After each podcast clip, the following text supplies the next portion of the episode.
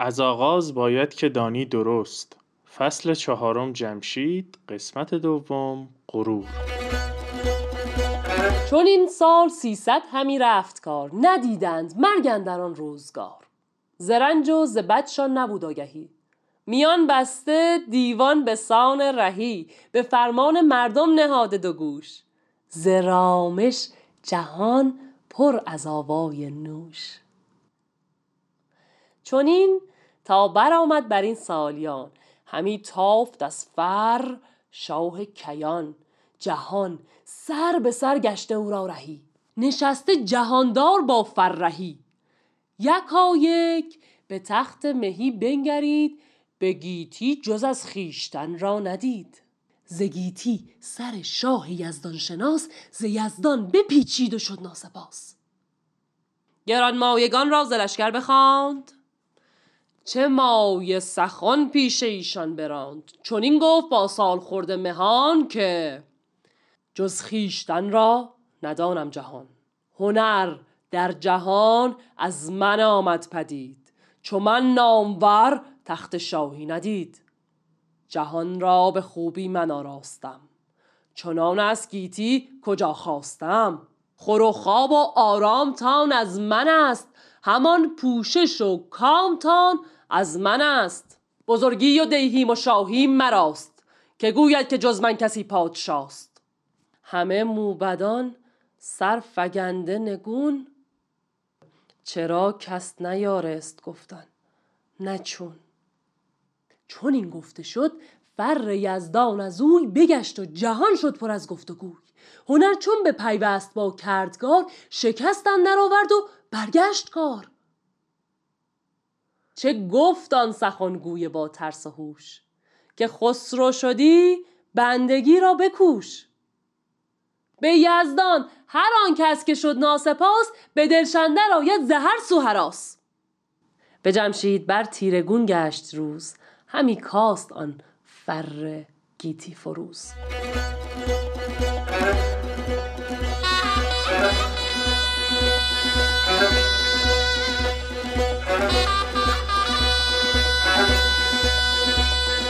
آنچه گذشت؟ جمشید در زمان پادشاهیش هر پنجاه سال یه نوآوری برای آدمیزاد داشت و ششمین پنجاه سال به پاس این نیکی ها اولین روز فروردین رو نوروز نام گذاشت و جشن بهارانه ما رو بنیان گذاشت. این قسمت.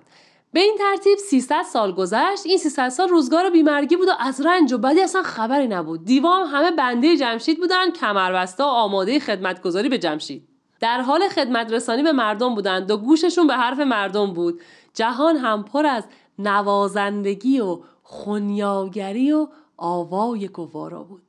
روزگار به همین ترتیب گذشت و این فر کیانی شاه رو نورانی و تابنده کرده بود. سر تا سر جهان بنده جمشید بودن و جمشید جهاندار هم با شکوه و فرهمندی بر تخت شاهی خودش نشسته. یهو به تخت شاهی نگاهی انداخت و دید خودش از همه بهتره. در جهان کسی همتای اون نیست و جز خودش دیگه کسی رو ندید. شاه از یزدان شناسی سرپیچی کرد و ناسپاس شد. مشاوران و بزرگان دربار و حتی نمایندگان همه مردم رو خبر کرد. چه سخنهایی گفت چه بسیار حرف زد.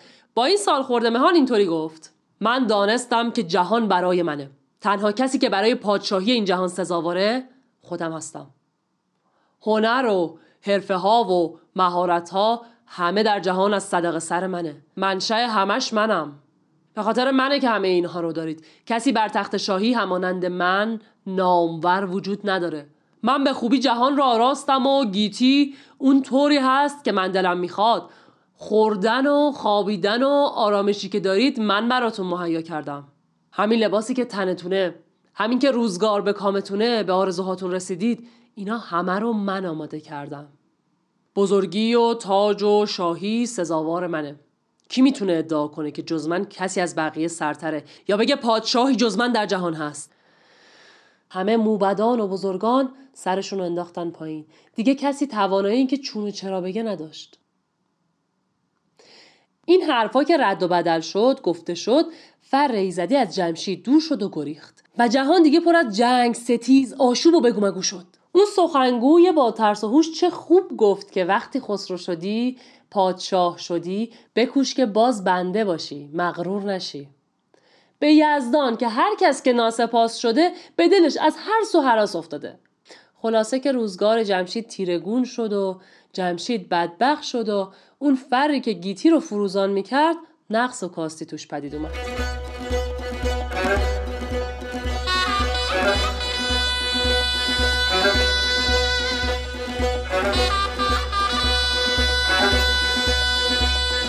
سلام. همیشه سخت ترین قسمت همین قسمت سومه. از کجا شروع کنیم؟ چیا بگیم؟ چطور بگیم؟ او کلی سال خیلی خوب. به نظر من ما تو این قسمت دیگه باید بحث فرح رو پیش بکشیم. آقا این فرح فرح که میگیم چیه که انقدر مهمه و فعلا از جمشید فرار کرده؟ دکتر آموزگار تو یکی از مقاله هاشون میگن فرح یکی از ادراکات ذهنی بسیار معروف فرهنگ ایرانیه که مشخص کردن مفهوم دقیق آن بسیار مشکل است. واسه همین بود تا الان از زیرش قصر در رفتم ها شوخی کردم. خب می‌دونیم که امروزه فر به معنی شکوه یا شن و شوکت به کار میره. اما همونطور که دکتر مولایی هم میگن اگر بخوایم فر رو در شاهنامه به معنی شکوه در نظر بگیریم اصلا کاربردش بیمعنی میشه. بنابراین میریم یه ذره قبلتر. مثلا در دوران ایرانیان اوستایی حتی قبلتر از اون. برمیگردم به مقاله دکتر آموزگار. در یکی از منابع اوستایی از فر به عنوان فروغ نیرومند یاد شده که آفریده اهورامزداست و والاتر از همه آفریدگانه. به یونانی هم با همین معنی ترجمه شده اما تو عربی به نور و پرتو ترجمه شده. ریشه فر خوره هستش و منظور از اون به دست آوردنه.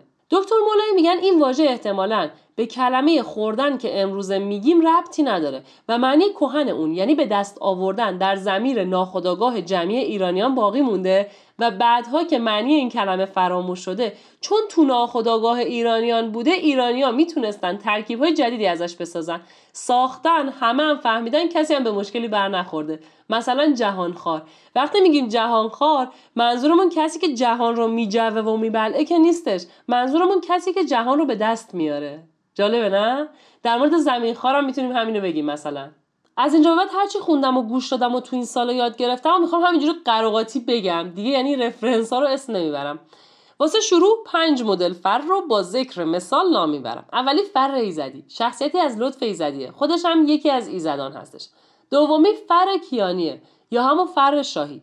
این فر فقط تو شاهان خوب و دادگر میشینه و بهشون این توانایی رو میده که کارهای نیک انجام بدن.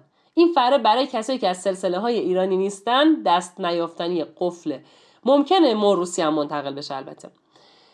سومی فره ایرانیه.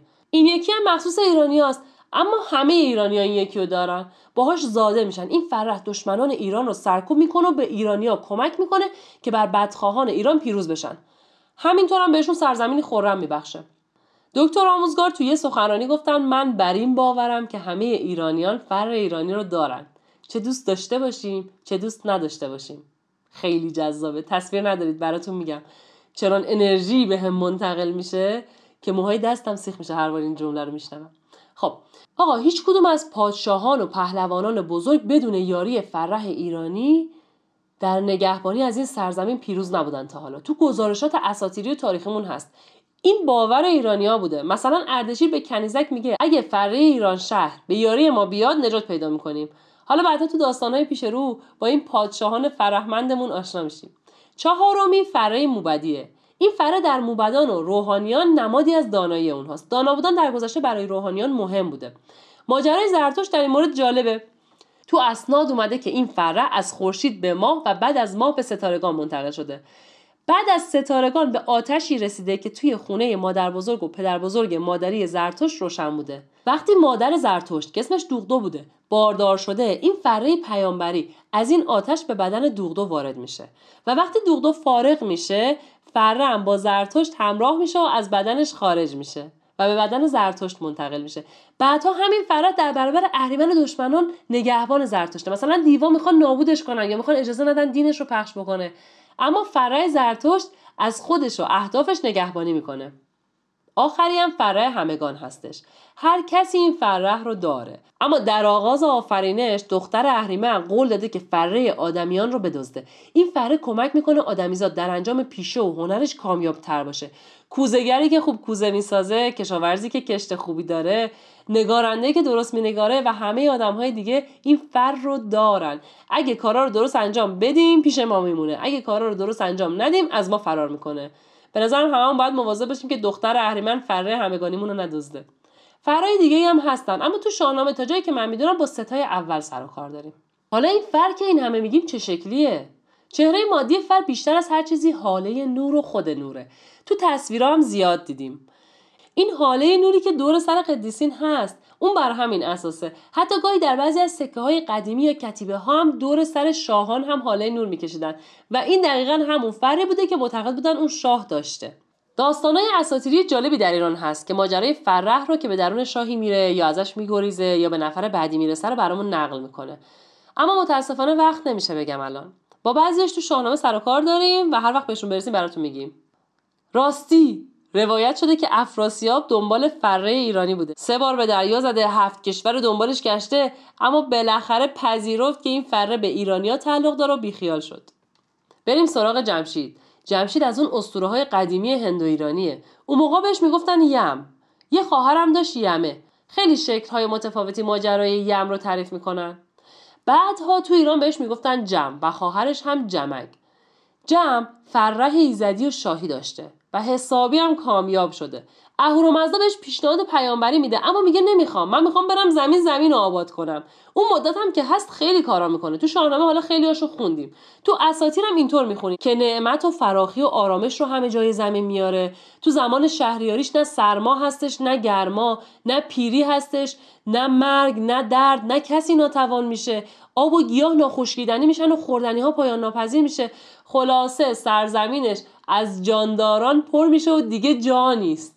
جمع موقعی که تصمیم گرفته بود بیاد زمین دو تا وسیله از اهورامزدا گرفته بود همون موقعی که پیامبری رو نپذیرفت.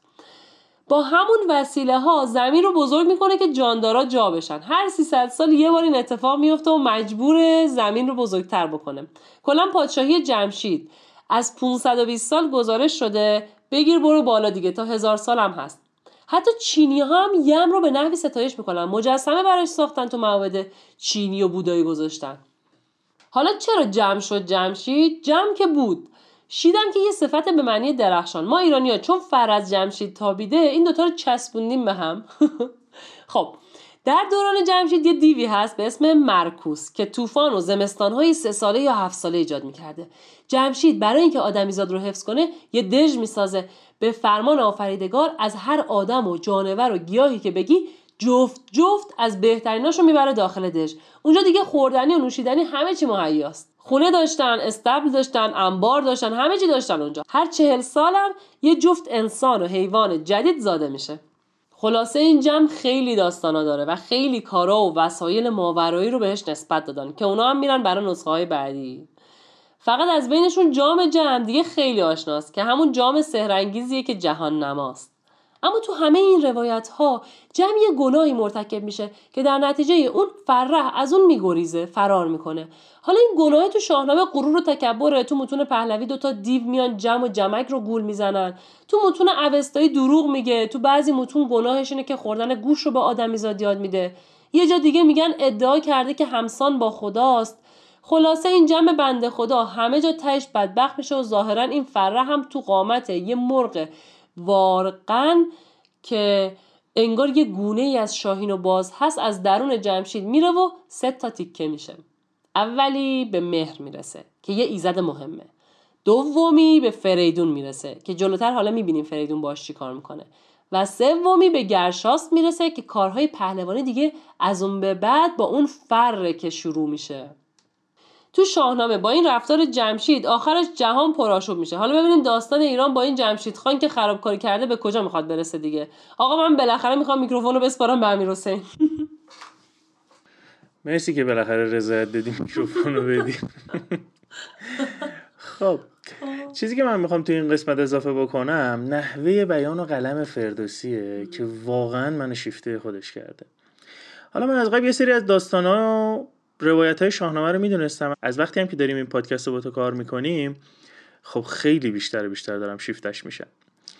یکی از چیزهایی که برای من خیلی جذابه نگاه نمایشی فردوسیه. یعنی اون تصویرایی که فردوسی داره برای ما می‌سازه با سرودن شاهنامه. منظورم چیه؟ تو سینما ما یه مفهومی داریم به اسم فرم که یه جورایی میشه قالب و شکل اون فیلم. که شامل یه سری از آیتما میشه. مثل نحوه حرکت دوربین مثل ریتم فیلم مثل بازی بازیگرا و چیزهای دیگه. فردوسی هم تو سرودن شاهنامه داره با مهارت این فرم رو رعایت می‌کنه. من مطمئنم اگه Rotten Tomatoes و Metacritic می‌خواستن به فردوسی نمره بدن عمراً زیر 95 نمی‌دادن. حالا اون بیتی که منو اسیر کرده رو براتون میگم.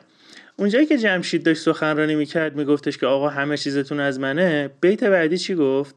گفت که همه موبدان سر فگنده نگون چرا کس نیارست گفتن. نه چون. آخه تصویر رو ببین تو. حرکت دوربین از رو جمشید میره سمت موبدا. چی می‌بینیم موبدایی که با شرم سرشون انداختن پایین بدون چونه چرا باید بگن چشم؟ می‌دونی بر من چی جالبه این وسط؟ اینکه این چیزی که داری میگی دقیقا اتفاق میفته ولی مثل فیلم نامه نیستش. یعنی یه فیلم نامه نوشته که مثل فیلم نامه نیست. نیومده به من بگه حرکت دوربین چطوره؟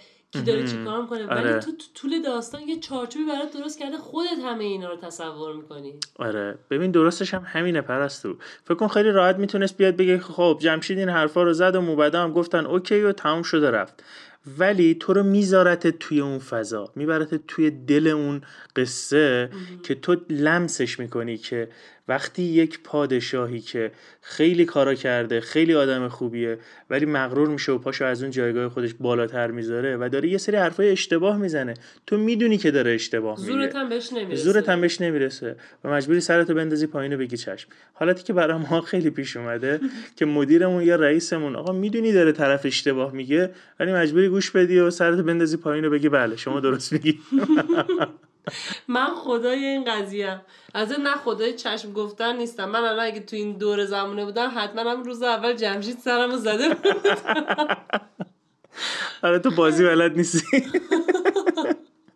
روایت رو خراب می‌کردی تو. نه نشد. آقا این آره. چیزی که میگی درست نیست. بزن بکش راحت هم کن برم بکنم آره. همین دیگه بچه ها اسیر شدیم فردوسیم وقت شدید آهنگی که برای این قسمت انتخاب کردیم سرود دارد جنگه یا آهنگ لوری از جناب ایرج رحمانپور.